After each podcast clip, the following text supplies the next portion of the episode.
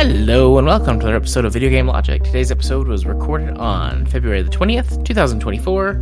I'm your host, gaming psychologist, and with me, as always, being brave enough to get in the backseat.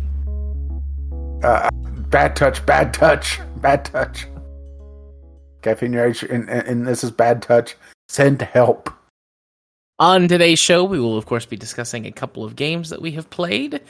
There's some crazy news for Crazy Taxi. 700 Ubisoft workers strike in France over failed salary negotiations.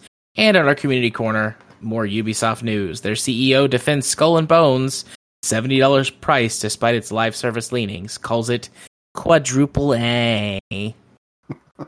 Timestamps will be in the show notes following their respective topics. Hello, Rage. Hello. How are you? I'm all right. I had a busy day at work. Yep. Uh, some drama that is not going to be any Franken content because I don't want it to come back to bite me in the ass. No, but we do have 30 ish good minutes of Franken content. Well, from we have just- good minutes in there. Well, it says we started recording, we fired Frank up 34 minutes ago. The last five ish minutes of us being like, uh huh, article. Yep, did you put that up? Okay. I don't know if I'd call that good, but we had story time. We, we learned about uh, a man who did some very, very dumb things and wound up dying uh, in Ukraine. Talked about the COVIDs a little bit. hmm Talked about work stuff. You know, we're uh, chilling, chilling like villains. Woo. Just hanging out. Anyways, I don't, I, I don't, I don't know what else to say. Do you have other things to say, or would you like to talk about some games? Now let's blast off into my first game, then we could swap off. Yep, got a lot of space stuff. We have four, three sci-fi space themed things in our four things. But yeah, you can go ahead and go first. So Next Fest was a couple weeks ago now. Yeah. And as per usual, I load up a few demos to try out. I still have a couple to test out, assuming they don't get locked out on me. So I still have one more sci fi thing and one kind of sci fi thing. So yeah, uh, that's a sci fi for me this time around. So both of these, uh, both of my games are demos. So product may vary. I reserve the right to change my opinion on it once the full game comes out. All right. So prefaces all the way down. Of course. My first one is Lightyear Frontier, a mech-based farming sim, and oh, this is one that I was so excited to try out when I saw the demo, and I think it popped up in Discovery Queue at some point for me because I had it actually on my wish list already, and it is so so so disappointing for me.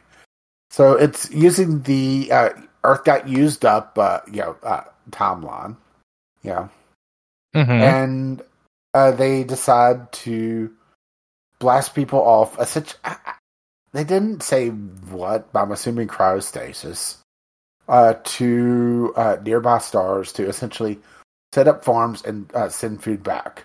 Then they dis- uh, then they decide, you know, maybe we should just focus on Mars and left everybody that they were sending out to the stars, you know, kind of languish. Which you know already you know you need some sort of suspension of disbelief for a mech based game to begin with, because while mechs are cool and you know big stompy robots, it requires a certain you know believability about it, right? And Yes. having humanity decide the you know let's launch people you know a few dozen light years before you know maybe we should try this whole thing on mars instead already was yeah tenuous disbelief right Mm-hmm. so yeah I, I, the, honestly lightyear frontier feels more like a survival game and i think that's part of the reason why i just slid off of it and not even survival game as in you know you're building up resources, having to manage your uh, needs, because it's not even that. It's feels like it's a sur- survival light game with farming tacked onto it, and I think this is part of the reason why I tried like Palworld and just slid off of it. It, it felt very similar to me Mhm. and that you know the the mechanics of your farm doesn't really matter for your progress. There's no like community thing going on. Because whenever I think farming sim, I think you know like Harvest Moon, Stardew. You know, you know the, the Right. two big ones, right?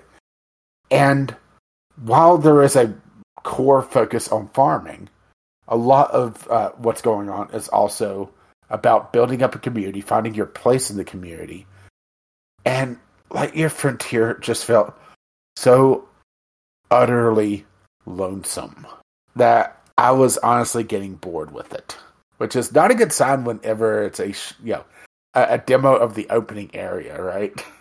Yeah. And I say that your farming doesn't really matter because uh, at a certain point, uh, looking at the tech tree, they, a lot of it was locked off, but you could still see what's going on. There's like a lot of uh, semi automation going on where you know things with water and but uh, the main progression system in this game is essentially clearing up the map and uh, of this kind of weird like sludge that's contaminating the environment and finding relics for certain things uh yeah like ooh what's uh, this uh, yeah building that was uh, that's here that's and this is supposed to be an abandoned planet. Uh, what's going on right? Yeah. but there's no like radar or you know or, or anything that gives you an idea of I, I mean i understand yeah finding collectibles is a big you know thing for s- uh, certain games and the relic pieces was all localized in one area so it wasn't that big of a pain and some of it required getting out of the mech and traversing like a little cave that sort of thing you know kind of neat right but finding the oozes to clean, you know, that should be like some sort of like radar upgrade or something. And there's nothing in the tech tree for that. It's all stomping around, hoping you stumble across an, uh, all of them uh, in order to unlock the next region, which then you got, I presumably do it again and again and again and again to unlock more areas, which gives you who knows what, right? It wasn't very clear. So it it was really a letdown. It's like a farming light game with uh, uh, fueling an exploration game, and the exploration game felt very lackluster. So yeah, This game Uh, actually releases in March, and it's going to be on Game Pass. yeah, it's on Game Pass, so I might give it another shot uh, on its full release. But uh, yeah, I, I, it went from a wish list to yeah. I guess I'll maybe play it on Game Pass if there's nothing else better to do, which is so disappointing for me. yeah. And there, it, it does one of the cardinal sins that really kind of bugs me whenever you are forced into a first-person cockpit view, is that none of the gadgets or doodads in the cockpit do anything, as in it's all static. And it, it, I know it's I know it's nitpicky as hell, and I have other things to say about this game. Uh, random notes I've, uh, that I took that, that are not this nitpicky. But whenever you're you uh, crash land on this planet and you fire up the mech for the first time, you go through the startup sequence, flip a bunch of switches, and that's you know, and that's it. Your dude never touches the controls again. All systems nominal. No, it doesn't even uh, have a uh, neat little yeah like boot up uh, uh, system uh, going on. It's just you flip a few switches and that's it. Oh, that's It lame. gets- And considering that you're constantly like switching through uh, like five different tools uh, to you know, be able to harvest stuff, to chop down trees, to dig up stuff, that sort of thing. It, there's there's never a time that he just like flips us a switch or something. And I know it's petty, I know it's nitpicky, but it makes it so that instead of feeling like I'm piloting something, that everything that you're building just feels like it's way too tiny for your player character. That's one of those details you have to get right, though. Like, that's that's one of those small immersion things that if you don't get it right, it's noticeable. Like if you if you do get it right, nobody notices it. Nobody says anything, and maybe that's not fair. Like there's sucks, two or three but, like, that are constantly just static too. You know, it, Yeah. it, it, it bugged uh, when I noticed it. It just bugged me. And like I said, it made it so that all the building stuff felt like it was on the wrong scale. Like I was building like doll houses. And the thing is that at least in the demo, you just stay up all night. You know how like in practically every farming game ever, uh, whenever it's you know nighttime, uh, you're forced to go to sleep. And, you know, and, you know, you start the next day. No, you Yeah. can stay up all night, and uh, it basically just ticks over the next day, and you're uh, and you just stay in your mech. Or if you're out of your mech uh, and the day ticks over, it teleports you back to your mech, and that's it. That's all. No forced sleeping mechanic. No, uh, you know, tending things. No, like building fast travel to get between like uh, outposts or anything. It's just disappointing. yeah, Uh, speaking of buildables, I did mention building a couple times and how it feels to the wrong scale. There is a couple interesting things with the with the building mechanic. So it's uh, the kind of like Fortnite system where it's built anywhere. You're yeah, yeah, yeah. Get the right materials and you can just plop them down and instantly builds. Yeah, which fine, right? yeah, It, it's serviceable. It's not amazing. It's not great. It, it it works, and that's about it.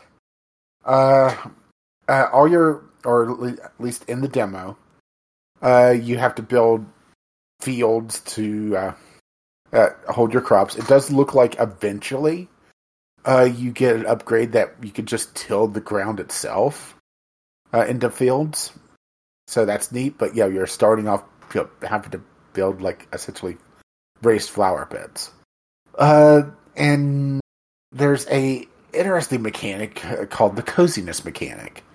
So basically, around your tent that you, you'll honestly never use, uh, there's a perimeter around it, and building uh, decorations around your tent raises how cozy your tent is. And if you get it to a certain threshold, it uh, levels up the coziness of your farm, uh, tent, you know, whatever, and uh, gives you certain buffs. So it kind of makes a reason to decorate your farm outside of just yeah making it look pretty, which is interesting because usually whenever you get a bunch of decorations, I honestly rarely use them. I don't know about you. depends on the game. There's some games that I I use decorations a lot. Yeah, but for a farming like game, you know. Yeah, So yeah, they give some benefit. Uh, the one in the demo, it was uh, a chance to get double resources in the uh, in the world if your coziness was high enough. So you know you're out, you know, collecting random plants and getting to, getting seeds from them because you know there's no vendor. Uh, it'll give you like double seeds occasionally, which is neat. Yeah. Uh, there is some sort of like stock market, sort of like how Slime Rancher has it, where you know the, uh, things raise and lower in value over time. Uh, but I never unlocked the ability to sell my goods ever. I never unlocked it, even though I grew stuff. So I don't know, you know what the bar was for that, or if there if it was even the game. So that is a little troublesome. yeah, what's the point of a farming game if you can't sell your damn crop, right? yeah, I'm assuming that you know it has to unlock a lot sooner in the actual game. If not, then it's just dumb. But uh, you know, t- taking back to even Slime Rancher, even though you didn't really interact with other characters directly, you know, there was more than just a you know, single semi annoying uh, voiceover that would pop up every so often. You would have other entities uh, interacting with you, you know? Yeah, in Slime Rancher, you would get those uh, letters or Mhm. messages from people back back home or from other, you know, quote unquote story characters. So Yeah, well, uh, Fr- Lightyear Frontier has a satellite that has a very like folksy, uh, yeah, uh, deep Southern drawl uh, voice to her, and I honestly just found her annoying. I'm not not a, a good uh, start, right? yeah, Uh, honestly, she felt like a grown up uh, version of the uh, girl robot from our last game club from SteamWorld Build. Gotcha. how she talked? yeah. She sounded, sounded like a grown up version of that. Well, gosh dang, Paul, Uh, pretty much. what are we gonna do about it? Yeah, I, I got you. I got you. Uh, and also, another uh, building thing that they had was uh, they uh, have sheds that you can build uh, your essentially uh, machines into. That doubles the or gives a chance to double your per, production there. It seems like they like to double things a lot, which makes me really worried about the actual, you know, interesting gameplay loops going on. If that's, you know, like, here, we'll just double it instead, right? Yeah, Uh, it's kind of like, uh, it's the kind of typical, you know, things take time to build uh, instead of, uh, you know, doing instantly uh, with a uh, timer built in. So I'm assuming that there may be some sort of uh, upgrade eventually that will uh, allow that to tick faster. You know, pretty honestly, it feels like a pretty bog standard farming like game with a, a, a bog standard adventure game tacked onto it. yeah. Let's see if there's anything else. Uh, the starter box is annoying. The starter storage box. Because it's the exact same storage size as your mech. Yeah, and yeah, I'm ended up just spamming those because you know, I, I, you know, I'm a hoarder. Of course. and you're told to go out and get a bunch of seeds. Well, you're get collecting a lot of other shit because of it, and you can't go sell it yet. Um, um, uh, upgrades uh, for the mech itself looked pretty like boring. It was like slightly faster, or yeah, a bigger tank for this, or yeah, uh, with no like new abilities. Uh, the mech does have a jetpack, which is a slightly stronger than the wet fart that is in Starfield, but only just. And also, if you clip anything with like the mech's feet while you're jumping, uh, your mech's just going to. Well, ragdoll's not the proper word for it. It just kind of, yeah, like fr- uh, freezes in, uh, in a not a reference pose, but you know, like uh, yeah, its default pose, and just starts tumbling. And then you can get out and yeah, flip it like a puma. Puma. All right. Yeah, I mean, if this sounds like your cup of tea, you know, it's definitely worth trying on Game Pass. I'm not sure about buying the game because, uh, right? Yeah, I'll definitely, almost definitely give it a shot. Might as well, but Mm-hmm. it doesn't have it a doesn't price sound on great. or I should say, it didn't. Uh, it didn't uh, capture me at all. And it seemed like uh, every time, yes, there was something interesting. It's like two or three steps backwards. hmm Okay, so your game. Right, right, right. Uh, my game. So my first one. This will only take a few moments to go through. Uh, it's called Melon Maker. Not those melons, unfortunately. Um, this is a mobile game that is a little bit of a physics puzzle game where that you are trying to combine fruit in order to get a different, slightly larger type of fruit. And you go all the way up until you get watermelons. And if you get two watermelons, they touch and they disappear. Um, but they, you have got a limited uh, sort of space in which to to do this to match these colors, and you stack them up vertically. Um, and they are all spherical, so you run into situations where that they block each other off, or they bounce around, or they roll. Oh, you're saying the melons bounce? The melons bounce. Um, I don't know who in my house started playing it first, but by uh, Sunday last week, um, we were all playing it, and at, at the time it was like, I wonder what happens if you get two watermelons and combine them together because it shows you like a list of what they all combine into, like next down the line, and the list makes it look like they're going to turn back into blueberries, which are the the starting things. Um, and so we all played this game, couple three rounds every single day, uh, trying to to combine two watermelons to see what would happen. And Katie was the one who got it, Mhm. and they disappear when two watermelons uh, touch each other, which makes sense, but also is kind of lame. I think it would be neat if they turned back into a blueberry. But I mean, it's you know, it's a mobile game. You have to watch ads to start a game. Um, if you lose and you want to delete something from your board so you can keep trying, you have to watch an ad for that. You can spend like two or three bucks to have ads removed from the game. It's it's pretty fun though. Like it's just like a simple like dropping puzzle game essentially, but it's pretty good. It's pretty compelling. It's got a cute little song that plays and all of the fruit have like cute like chibi faces and it's endearing. Um certainly not bad. Uh, it's definitely not great, but as for a mobile game that you can fire up, play for five ish minutes, um, and then know whether or not you you accomplished your goal or not, that's that's pretty good for uh, for a mobile title. So it's decent. It's I mean it's on Android, so I assume it's also on iPhone. Um, it's just called Melon Maker. Mhm. Good game.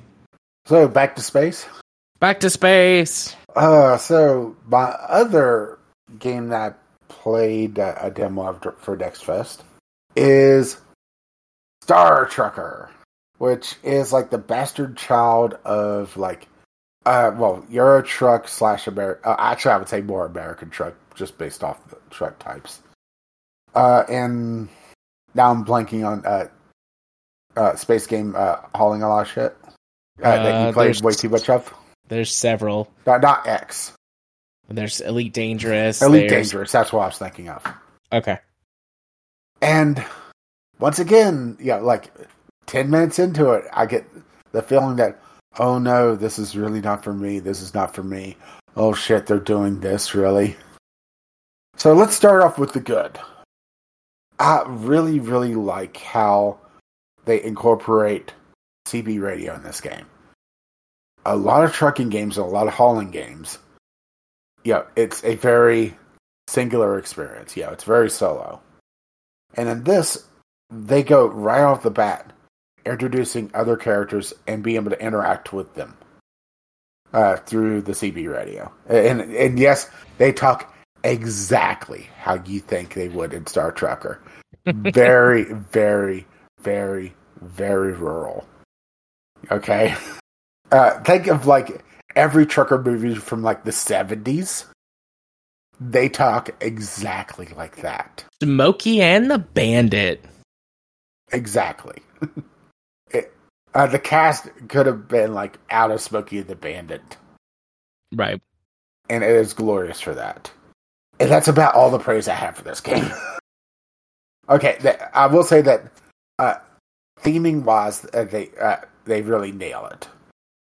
Uh, yo, it lo- yo, they really make it look like this looks like a tractor trailer in space, right? Right. But where this game started to lose me was when it started talking about okay, you need to flip this switch, look at this switch, and then click on it. Yes, it's one of those games where every single control, there's no like hotkeys or no buttons, at least as far as I could tell. It's all look down, uh, flip physical control, look down, uh, adjust this dial, look down, do this, do that, do that. And I fucking hate these type of games because they always play so cumbersomely. They always feel like to me YouTuber PewDiePie bait or whatever you want to call it these days, where it's meant to be very tough to control, not as a difficulty thing, but a haha, this is gonna be funny when they screw up. So that yeah, that was like the first thing, you know. Then it was starting to drive around. So there's essentially like two modes for your truck. There's I'm just going to call it inertial dampeners because I, I can't recall what they actually called it. I didn't make a note of it. Uh, there's the inertial dampeners on, which is basically driving. Uh, you have to hold down. Uh, I think it's space to go forward, uh, and if you, you let off of it, you your truck quickly starts to lose speed. Then there's inertial dampeners off, which it it behaves a lot more like a, space game. However, the game expects you to follow like these uh, almost like interstates, and uh, Yeah. and going essentially off the road.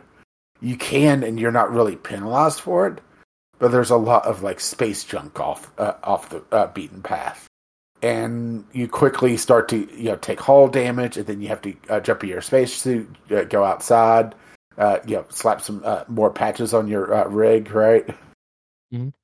Um, hope that you didn't lose too much air, or, because you know then you're gonna have to repressurize your uh, spacesuit, uh, spaceship, that sort of thing. So it, it feels very, like I said, cumbersome. And then there's the power mechanics.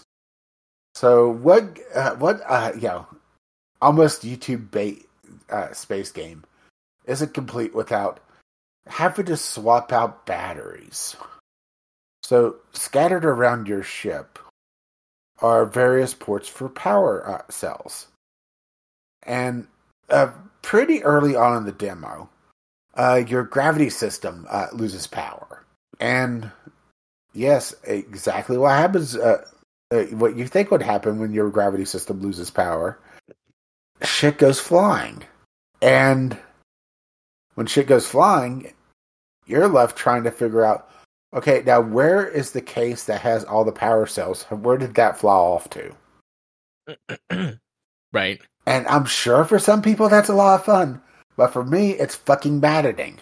And then trying to figure out where to uh, put the uh, power cell in, because like I said, there's several spots where uh, a power cell could go in, and also a essentially a fuse. There's uh, two things, and it basically, Hmm. if you uh, overload a system, it will trigger the fuse, and you have to replace it. Or if you uh, swap the power cell incorrectly uh, when it's not uh, uh, the turned off in the breaker system, uh, will uh, trip the fuse. You have a few different things. So the tutorial is terrible about telling you how to do something. It'll say, "Okay, well, just go do this." Does it mention where uh, it is? There's no markers. It's just okay. Do this uh, uh, before um you freeze to death. By the way, because uh, you you just lost main power, and it's starting to get a little chilly in here. Oh no. Yeah, it's one of those games. So I eventually figured out where the power uh, cell uh, is I was supposed to swap out. So, as you might expect for a space uh, truck, it's a little bit bigger than uh, you know a terrestrial truck. You know, it's not you know like uh, you get a little uh, bunk in the back and that's it to sleep in. Instead, you know, get up, walk around, and like I said, there's multiple places where uh, power cells could go. Well, the one that you have to swap out in the demo, you have to go downstairs into your like personal cargo hold, where I assume that you could also gather stuff eventually.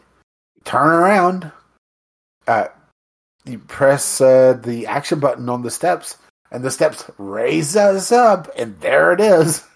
Yeah, about as hidden as you can get in a you know, a single room, right? And mind you, now I have to figure out where the uh, uh, crazy uh, what the power cells went off to. Oh, uh, oh well, they're not down here. I better lower the steps. Oh no, it won't let me lower the steps because it's uh, saying something's in the way, and it won't uh, uh, do that. Well, I just soft locked the demo. Well, fuck, right? Whoopsie daisy. So yeah, I ended up having to yeah essentially restart it because uh, I got soft blocked. Yeah. So, yeah, not a good look. Not a good look, gotta admit. Nope. Uh, swapped out the power cell, uh, tripped the fuse, and, you know, swapped out the fuse. And then the systems wouldn't turn back on. I couldn't figure out why. because that game doesn't tell you uh, how uh, to reset things. There's a breaker box, and I started flipping breakers. And, yeah. I got some systems to work again, but not all of them. So, yeah. Uh, that was kind of like the end of the demo for me. But there were some other things that kind of cheesed me off before that. That that was like the cherry on top, you know. Yeah. Uh, so I've played too many space games to uh, to be able to enjoy this game, uh, or at least the flight mechanics. The reason why is that whenever you know, let's pick a game almost at random, Kerbal Space Program. When you have thrusters on a ship and you're wanting to go like down, how would you do that in Kerbal, right?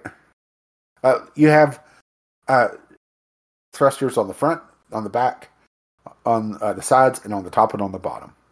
Mm-hmm. You would expect, you know, like an RCS system to go down, right? Correct. Not in this game. Instead, whenever you press, yeah, like W to uh, tilt down, because it's, I pr- believe it at least does the inverted flight controls, you know? Uh, Mhm. so it handles more like an airplane. Uh, instead of uh, yeah, like transitioning down, especially if you don't have a trailer on, so yeah, it's literally just yeah, your bobtailing uh, tractor. Instead, it just rotates the ship for whatever reason, and it and it behaves more like a rotating driving game than it does a spaceship, which just annoyed me.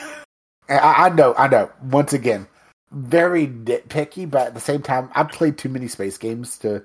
I I know how spaceship uh, is uh, supposed to handle in at least the arcadey sense, you know, and not hitting that right just felt weird to me Which is understandable. uh, especially whenever the game really uses its 3D, uh, yeah, uh, uh, yeah, uh, the third dimension for driving around. So instead of being able to transition to be able to like park, so whenever you start the demo, you have a sort uh, short sequence where you get in your spacesuit, power it up, go outside, patch up uh, your uh, your uh, rig, and go through essentially a jump gate and uh, take uh, the load that you had. Uh, you had a, a slight accident before the demo started, and you take park that load. Then you go to a, a, a space dock, uh, uh, get a new uh, contract. Yeah, showing you the basic loop.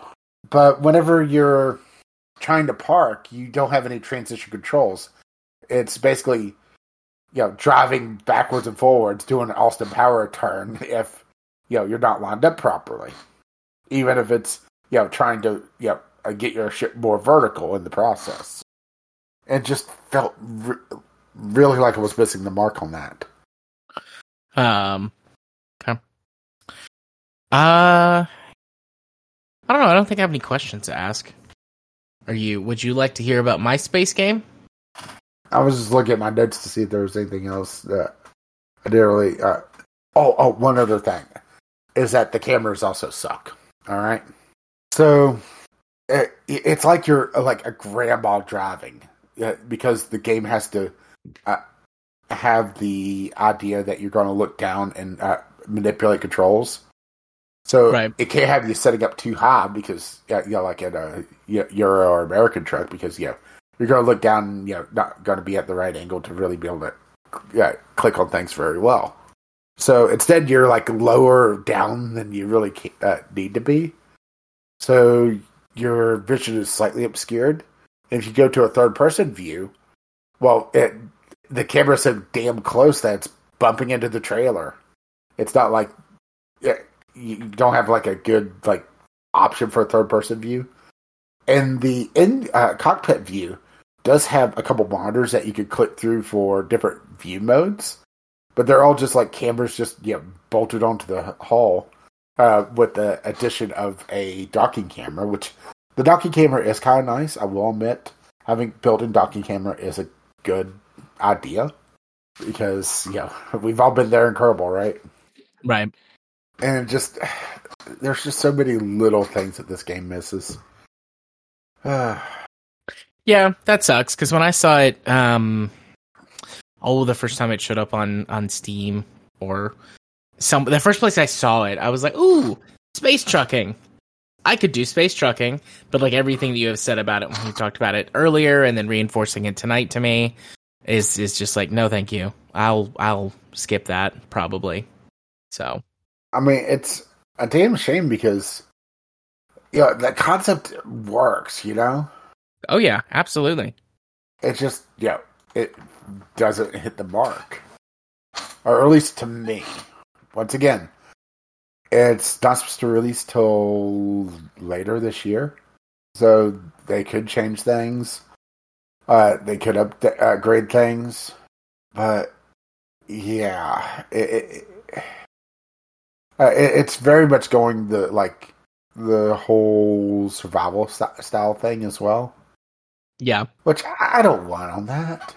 To me, uh, yeah, a, a trucking game is supposed to be yeah, like yeah, fire up and yeah, like uh, unplug, right? Yep. The most but, survival you need to worry about is not being pulled over by the cops, and mm-hmm. if there's an economy system, making sure you can pay your bills. But whatever I'm having to like, you know, hunt around on the dashboard for the right switch, or you know, like, okay, now you need to decouple your trailer. Look to your left and uh, click on that big red uh, switch. Why? That might work fine in VR, but in otherwise, just, in yeah, any other uh, situation, it's just cumbersome. Yeah, it just feels like a, almost like a VR game. Yeah, and I, I could only imagine the hell this would be if you're playing on game, on a gamepad. Yeah. Well, would you like to hear about the mm-hmm. space trucking I'm doing? Uh, sure. So, um, I am going back to play X4. Um, this is kind of a, a pre pre game, and then next week or maybe in two weeks, because Game Club uh, discussion, mm-hmm.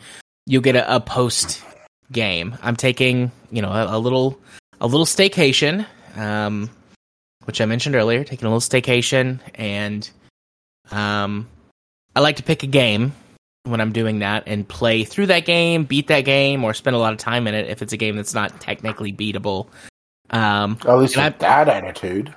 And I picked X4. Um, I have put previously about 250 hours or so into X4 playing before any of the DLC released. Um, and now they've had four DLC releases.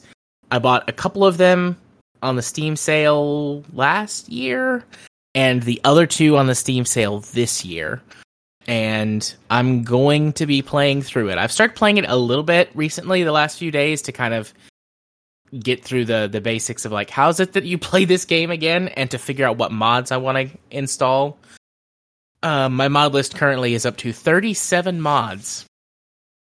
Although a bunch of the mods are like it adds spaceships from the previous games or from sci-fi uh, universes, that kind of stuff.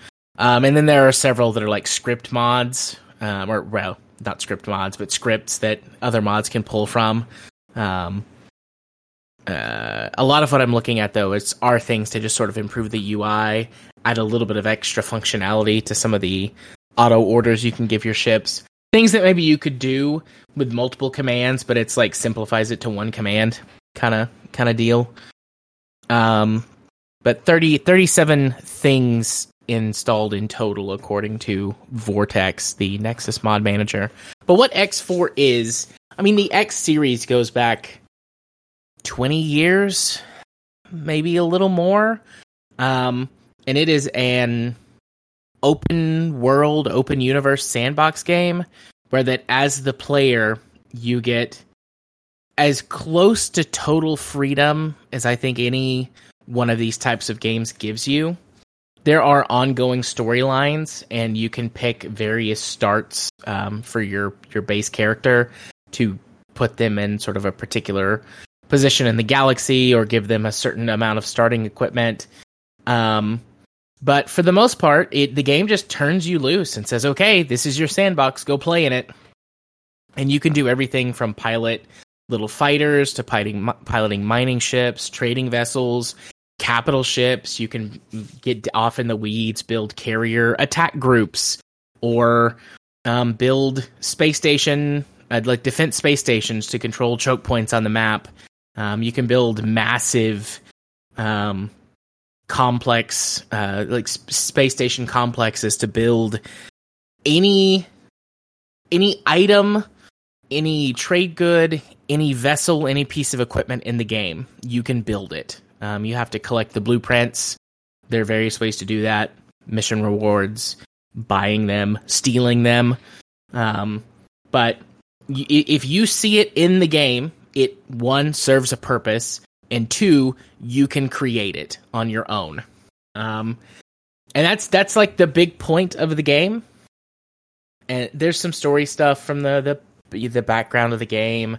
Um you know various alien races and factions and jump gates and etc and there's a, a pretty long standing sort of universe canon but it's your sandbox and you get to play in it. The dlcs add stuff to the game. Some of it is is you know more ships, more factions, um, uh, additional story or mission content that you can follow. Which the missions, you know, like I said, they give you some special rewards.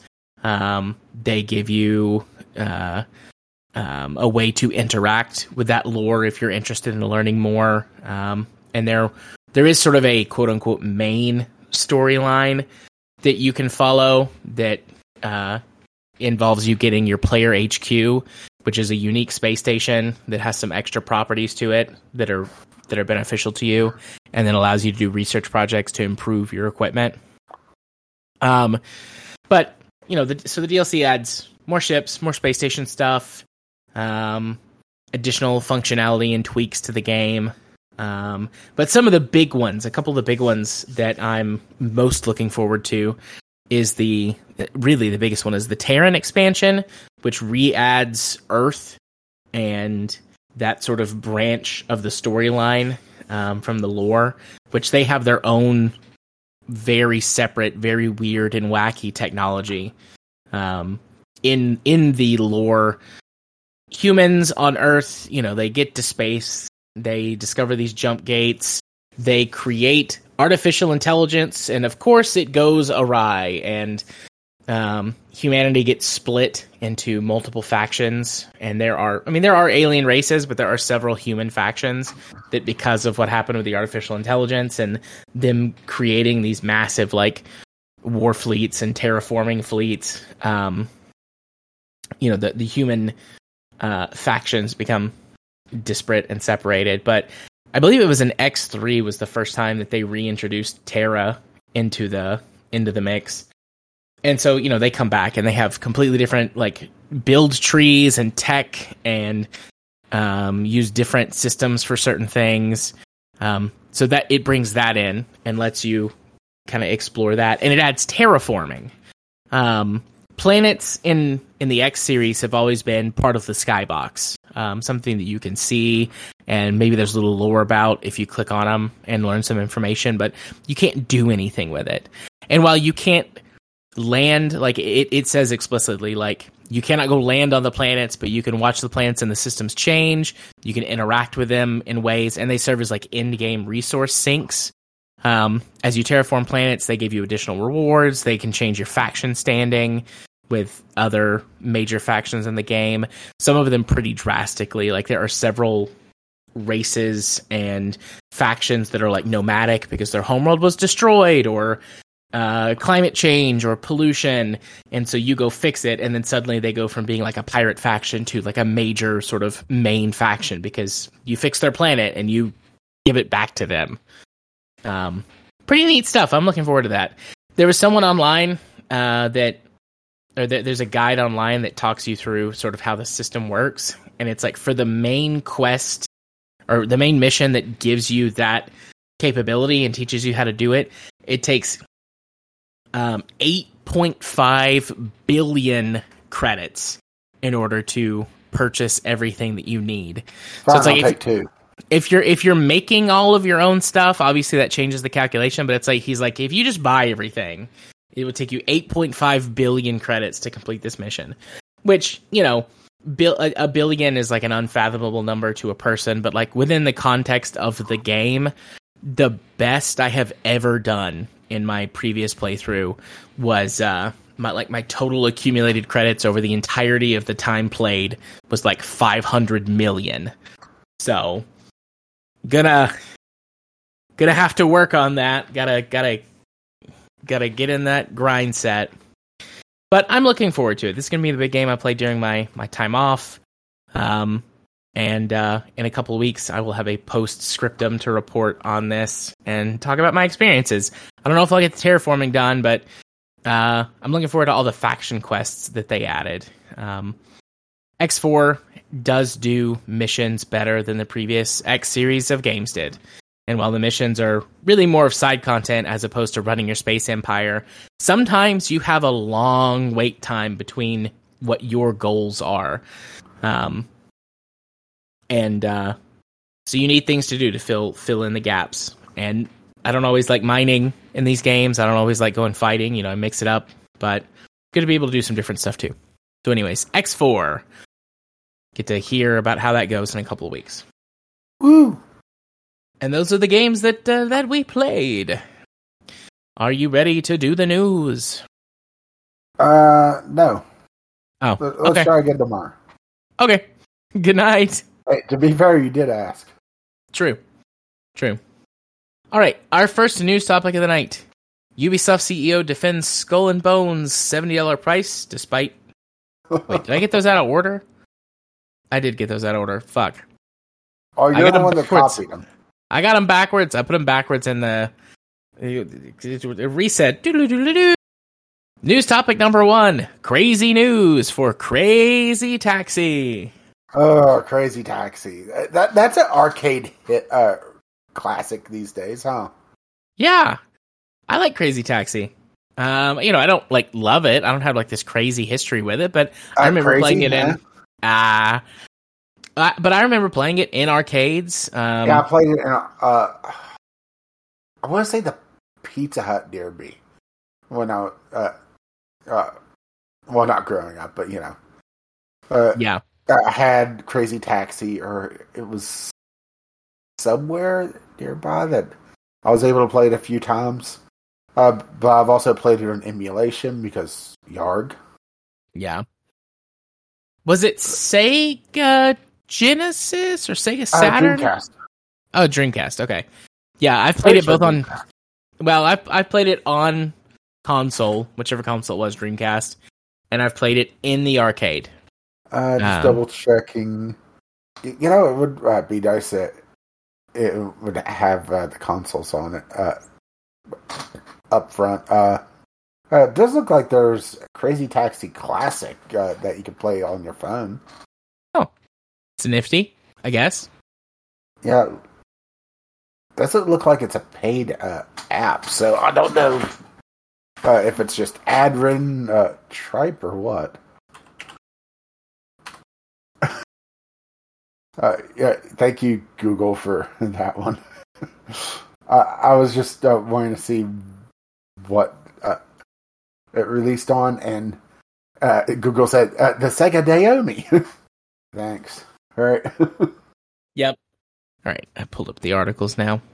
So there are There's a couple different ones. So uh, the main one is Crazy Taxi promising to be a full triple A release, which doesn't need to be. I mean, really.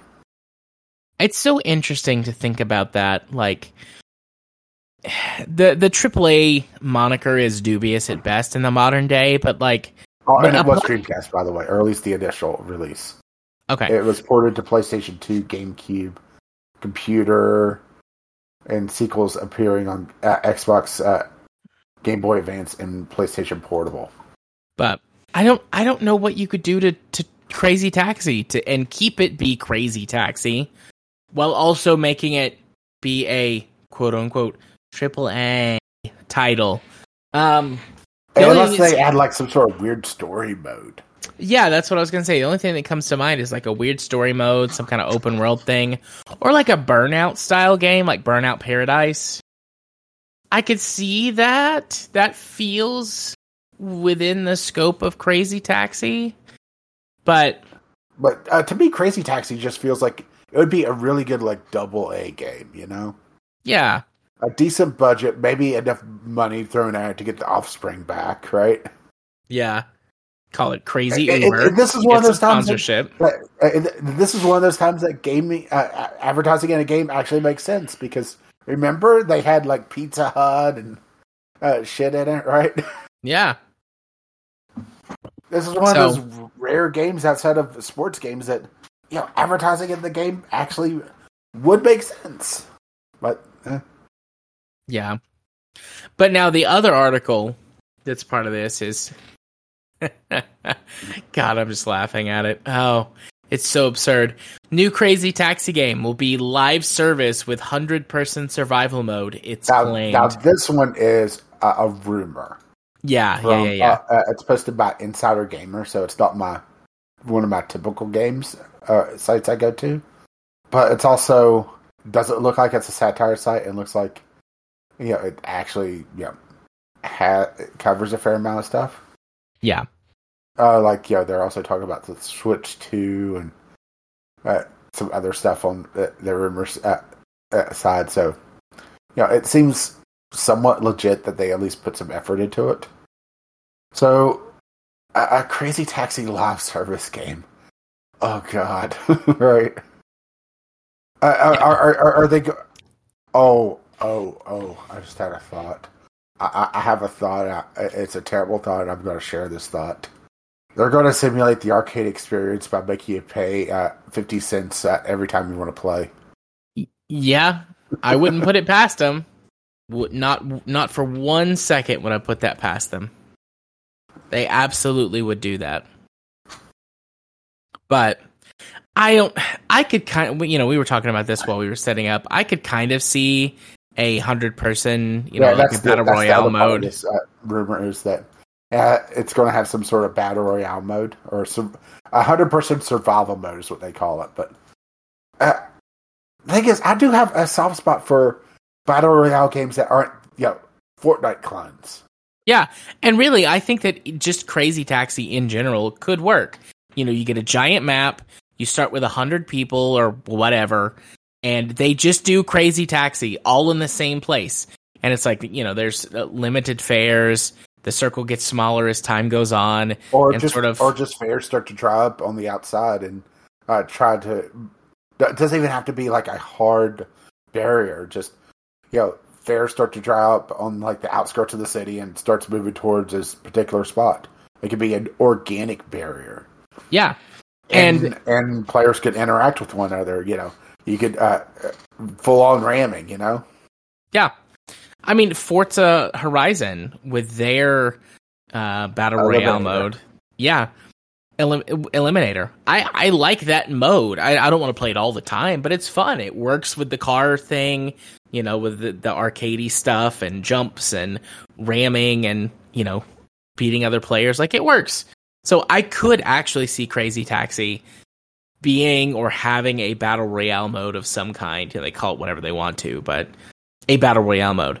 I, I don't see how Crazy Taxi works as a live service. Like the only thing whoever I can think of is some sort of focus on. Oh, oh, oh! They're gonna they're gonna dribble out the uh, uh, characters Oh yeah. because remember there there's actually a pretty big cast in once you start getting into the sequels and the spin-off games. Uh, let's see, characters Crazy Taxi. So let's see, there's four in the first one, another four in the second one, completely different by the way. Uh, there's two, three, four, uh, and another four in the third. So you start dribbling out like cosmetics for 'em and that sort of thing. I could see where it could get monetization uh, for a live service game. I'm not saying that's a good idea, I'm saying that's a terrible one, but I definitely see where they might be targeting, or even cosmetics for the taxis. Because wasn't there a couple options uh, once you start unlocking things, or Yeah. if it was, or if it was tied to the characters? I can't remember which. I I can't remember. It's been at least a decade since I've I've seen Crazy Taxi anywhere, let alone played it. Mhm. So I don't I don't remember. So yeah, I, oh, can you imagine like a battle pass for Crazy Taxi, uh, hundred person survival? Oh, I, I fucking hate this industry. Yeah, me too. Um, Uh, yeah, I mean, there there was an article that we had in the docket at one point that ninety five percent of uh, studios was either considering or working on uh, some sort of games and service thing, and yeah, this might be one of those where uh, it was a, a game that they wanted to reboot, and it's like. And an executive, uh, it's, it's like, yeah, we can make this into a live service. We can make it a battle royale. woo, go. and, and that's the thing is that I can see battle royale work the, as a secondary mode, but not the primary for Crazy Taxi. Oh yeah, yeah, absolutely. When I said I could see battle or see Crazy Taxi as a battle royale, I, I am talking about like a secondary or separate mode. Because I'm still enjoying F Zero ninety nine, and that's technically a battle royale. One of my favorite uh, battle royales was Mario thirty five, where you know it was the platformer, you know. Yeah, So having a alternative gameplay loop to a battle royale is my jam, you know. But if I'm playing Crazy Taxi, I want to just you know do shit. I don't want to have to deal with other players. You know, I don't want to have to deal with people. I deal with people enough on a day to day basis. me too, homie. All right. Uh, Oh, and also they're talking about possibility of an open world concept for it as well, with uh, uh, focus on exploration. Which I can see exploration working for Crazy Taxi, uh, but once you get to a certain size map, it's going to be very long trips. Which once again is not Crazy Taxi. yeah, which is why I said Burnout or you know the the Mhm. Burnout games, you know Burnout Paradise comes Yeah, to mind well- the, the quickest. Well, when it comes to games as a service, I am burnout. Ayy. Well, let's uh let's go talk about some French people who are also burnt out. 700 workers strike in France over failed salary negotiations. Uh, that is Ubisoft workers, I should say, in France. Um, so this story is one that I had heard some about pr- uh, prior to recording this. I heard about it mm, into last week. I think is when the news or when when this happened. Um, uh, uh, this broke Friday, or this particular article. Okay, I pro- I think I heard about it on Saturday then. But the gist of what's what's going on is that Ubisoft France, um, their studio in France, um, they were having their annual um, union negotiations on on pay raises. Um, last year, Ubisoft did not give its employees, and, and I mean this is everywhere, but specifically within this context, we're talking about Europe and uh, France, even more specifically. So Ubisoft did not give its workers a pay raise that uh, kept up with inflation.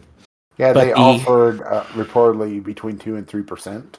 Yes, and inflation last year was what eight percent, nine percent.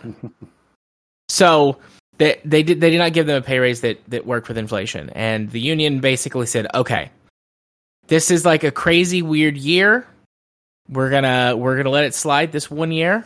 Next year, you're gonna come back and you're gonna make us a better offer.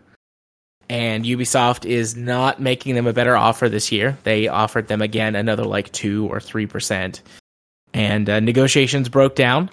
And so the union said, "Okay, fuck it, we're striking tomorrow. Nobody go to work. We're striking now." I mean, you know, they they well, the union voted to strike. They voted in favor of striking, and uh, so then the strike began. But That's that is the the short version of of what's happening here. The power of unions, right? The power of unions. Listen, I love unions. I'm very very pro union. so, I'm very happy to see the union union doing this. And and let's let's also be real. Nobody protests like the French. hmm Um so Yeah, because the French do love to revolt. they do. They sure do love a guillotine. I was about to mention it. I don't know if we're gonna get a guillotine on this one, but I wouldn't be upset. Um, it also should be noted, and while it probably doesn't need to be said, just to make it explicit, uh, Ubisoft executive pay did increase uh, dramatically, Mhm. and it is believed, to my knowledge, this hasn't been outright stated, but I mean, you know, we've seen this happen multiple times and with multiple other studios within the industry.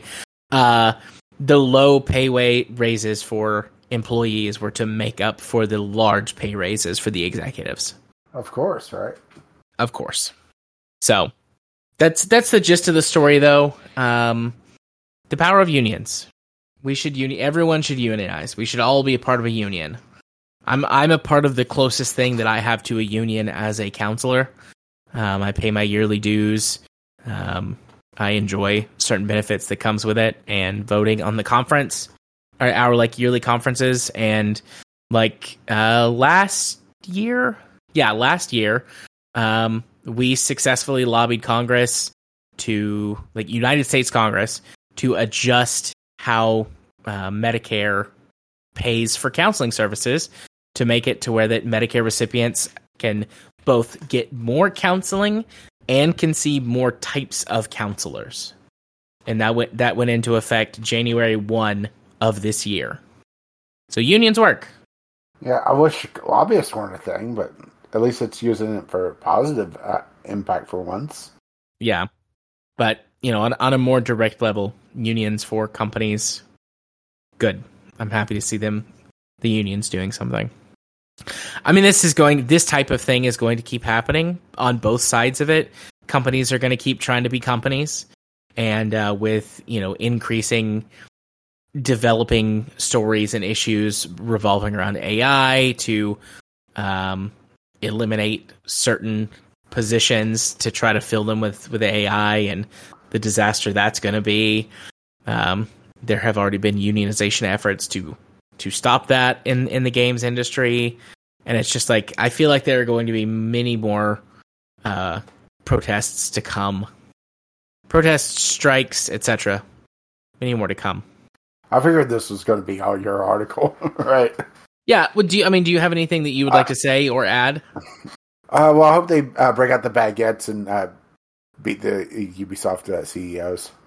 Uh, I hope they bring. Have you seen the stuff about the farmers in France who've been protesting? Yes.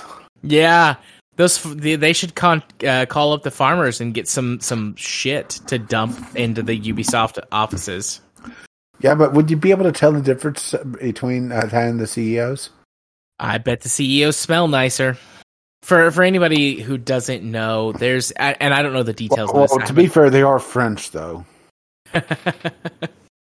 but um, I, I don't know the full details. I have not paid as much attention to this, but there is something going on with farmers in France or potentially the EU at large. Uh, it's the EU at large. Uh, basically, from my brief understanding, is uh, the EU is pushing forward uh, green initiatives, and essentially, small farmers aren't able to make a profit off of uh, uh, while uh, meeting these new mandates, or at least uh, they claim they're not able to. I mean, that's also kind of the other thing, right? Yeah. I would I would I would imagine that, that they probably can't compete, those small farms. yeah, that's uh, that's the problem is that, uh, especially in the U.S., there Farming- are small farms, but it's all corporations pretty much now. Yeah, corporations have bought up a bunch of the small farms. So they're more I guess the easiest way to say it is they're more like franchise farms. But as someone who grew up on a small farm, who at one point we made our income selling selling crops, like it's it's really hard being a farm like I mean we have to have food and the the margins of profit on food are so low. So much of of of the farming industry is propped up by government subsidies because nobody wants to farm. Mhm. Farming sucks, but we all have to to eat. So somebody's got to do it. And so prices are artificially kept low in order to make food affordable. I mean air quotes affordable. Um and that Oh, I'm not that sure if you've been to the uh, supermarket lately with that word. right Air, well that's what the air quotes are for but um and and so you know they keep prices are kept low and farmers are able to get paid through you know subsidies and, and whatnot and um just the economies of scale that these large corporate farms or factory farms have just blow small farmers out of the water because farming equipment is not cheap Uh, Um, especially with uh, some of the issues with farming equipment where you literally can't work on it. Yeah, like John Deere is the most notorious for that, but they're not the only one. So it's, you know, like I don't know what the I guess the average person thinks that like a tractor costs to buy, but to buy one that is, you know, modern and you know, has everything that you need to operate at, you know, maximum efficiency to meet um, emissions regulations and to be able to work with you know computerized networked equipment. Like farming is ex- is extremely technologically advanced at this point. You're looking at a quarter of a million dollars. And you know you can you can buy used or you can go older tech and, and come out cheaper but it's it's like that's a lot for somebody to eat like i can't you know i, I don't know anybody personally who could who could like eat $250000 cost of, of that equipment well, it depends. Is, uh, is ketchup involved? it could be. It's a farm. You can make your own, but you know. But yeah, so farming uh, is I mean, this is- extremely expensive. Yeah, this is the Czech farmers, but uh, the main complaints are uh, EU farm policy, uh, market distortions, and low purchase prices coming from several places upon uh, cheap imports outside the block, and also uh, the Green Deal uh, have to comply with that uh, with the EU's Green Deal. So uh, that's Yeah. also kind. It sounds like there's not much in the way of subsidies like the United States has to try to keep farmers, you know, on the farm. Yeah. But so all of that to explain the backstory of the point that uh, French farmers are real mad about it, and so they took uh, they have been taking manure, which is you know shit, animal shit, and dumping it in the the offices of their local government officials. Just filling it up in the lobbies, stacking it up against the door, leaving it in the parking lot, like whatever. Like they're just dumping animal feces everywhere. It's great. I love it. Yeah, somewhere Biff Tannen is uh, uh, sweating uh, bullets. yep. Yep. So, anyways, uh, yeah. From from from one Ubisoft article to the next for our community corner this week, Ubisoft CEO defends Skull and Bones seventy dollar price tag despite its live service leanings. calls it a quadruple A Uh, game. Oh, well, obviously it's not uh, related to quality. No, definitely not. uh, have you uh, seen any reviews for Skull and Bones? Absolutely not. I don't give a shit. Uh, I just okay. don't care. I've not been interested in the game. I was I was vaguely interested. Just you know when they initially announced it like a decade ago now. Mostly because, ooh, what are they going to do with this, right? Uh, how are they going to put towers in this game, right? hmm And I, I seem to remember when they first announced it, Skull and Bones was like a third person, like almost tactical game, you know? Yeah. Uh, so yeah, it was intriguing.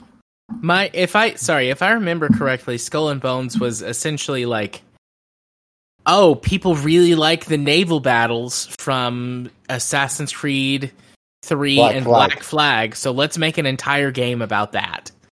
That was my understanding of what Skull and Bones was supposed to be, uh, way back many years ago now. Uh, okay, so I watched Skill Up's review. He did a forty-five minute review on this game, and his whole thing was, if you ignore the backstory of yeah, people wanted uh, Assassin's Creed Black Flag, only more of it uh, of the naval battles, and you ignore the price tag, and you ignore this. It's a okay game, but with all the baggage of Ubisoft essentially gutting out what the people wanted, it's ridiculous that they're asking this much for it. But uh, including the live service shenanigans. Yeah. Uh, let's put it this way. Okay, you can go out on foot, but unlike uh, Assassin's Creed Black Flag, it's only in certain spots. There's no hand to hand combat whatsoever. So, like, if you're boarding a ship, it's a cutscene. All right. Uh, you know how Bethesda has got uh, the game uh, uh, looped down to you can fast travel there. For Ubisoft, this it's uh, you can cutscene it. Hmm. Uh, you it's placed more, at least according to Skill Up, as almost a survival game with uh some PvP elements tacked on if you wish to engage with them, but you don't have to at all. And there is a technically a story, but it reads more like a MMO's loose uh, rendition of a story tacked, uh, tacking together a bunch of fetch quests, which you know is not what I think people are wanting. yeah, no, probably probably not. Uh, it's just ridiculous that it took them 11 years to uh, to ship this out. It's going to be a fascinating documentary someday of what happened behind the scenes and how many different versions of this game uh, came out. Or, It'll be interesting, or, or, or, was worked on, I should say. It'll be interesting to see what Jake uh, Jason Schreier has to say about uh-huh. this. Yeah, when, when that when that tell all article comes out in a few months. right. Godspeed to you, good sir. Godspeed. Uh, but but the fact that not only the seventy dollar price tag again, but having the absolute goal of calling it uh, quadruple A, wow, right?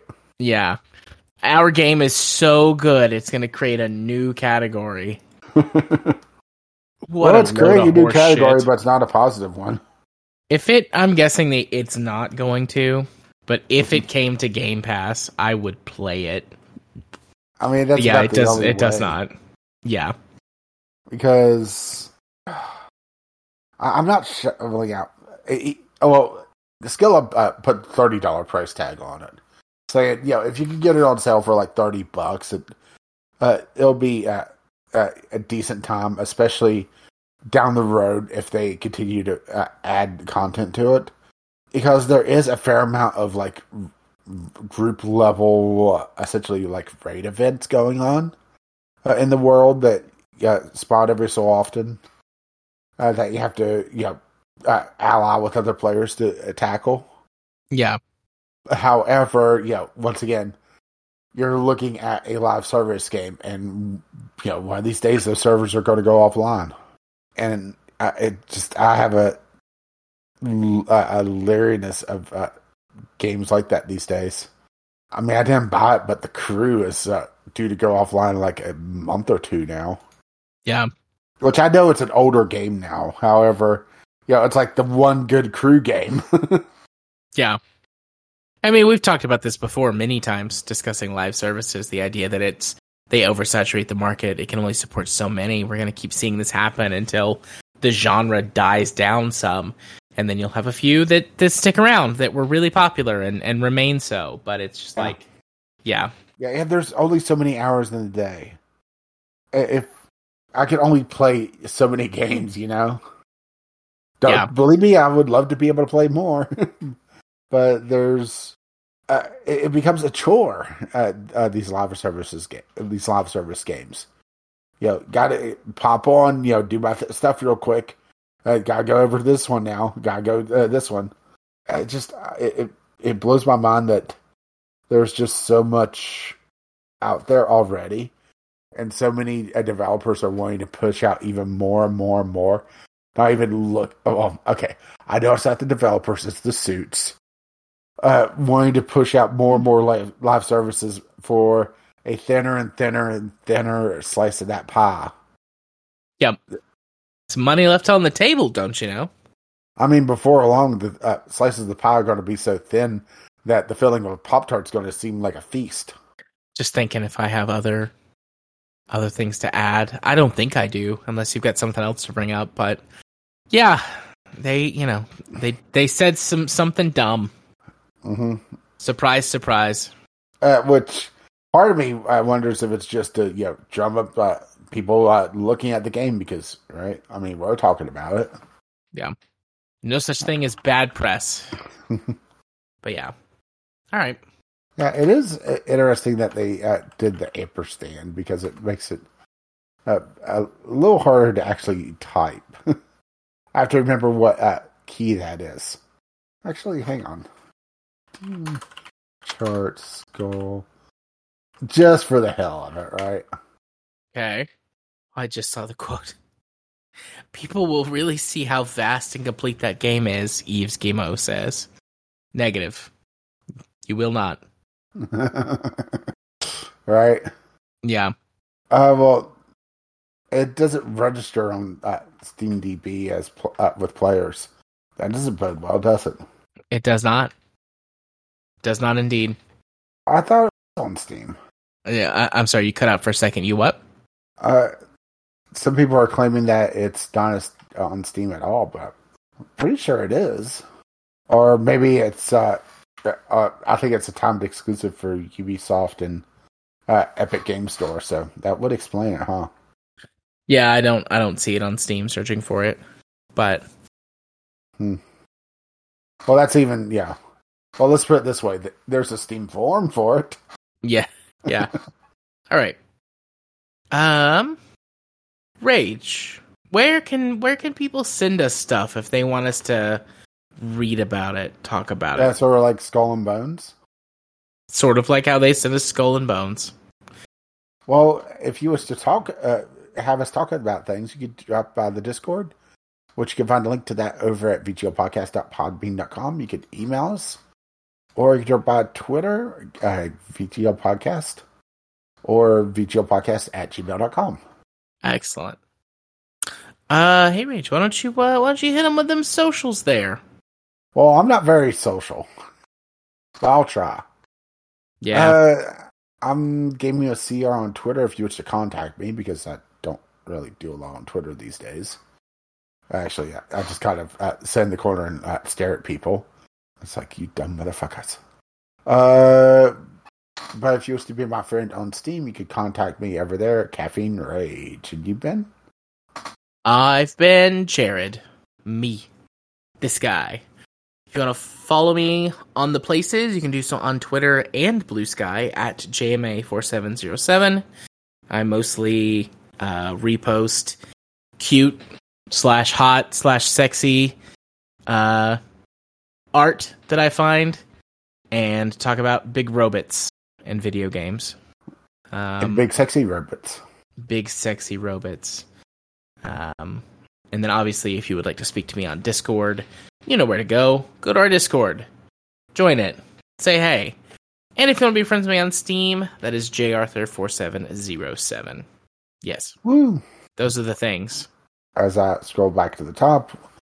Take us Uh, home there. Yeah, once again, VGLpodcast at gmail.com with your letters, voicemails, game related topics. Tweet us, VGL Podcast, or drop out the Discord, which you can find a link to that once again, VGLpodcast.podbean.com. And if you wish to spread the love, you can find us on your podcatcher of choice. Our lovely, lovely patrons have made this madness possible. You can find out more about that over at patreon.com slash VGL Podcast. Our intro and outro music is On the Ground by Kim MacLeod. You can find his work over at incompetech.com and As always, as his lovely music starts to roll across my voice. Bye bye now. see ya. Bye bye.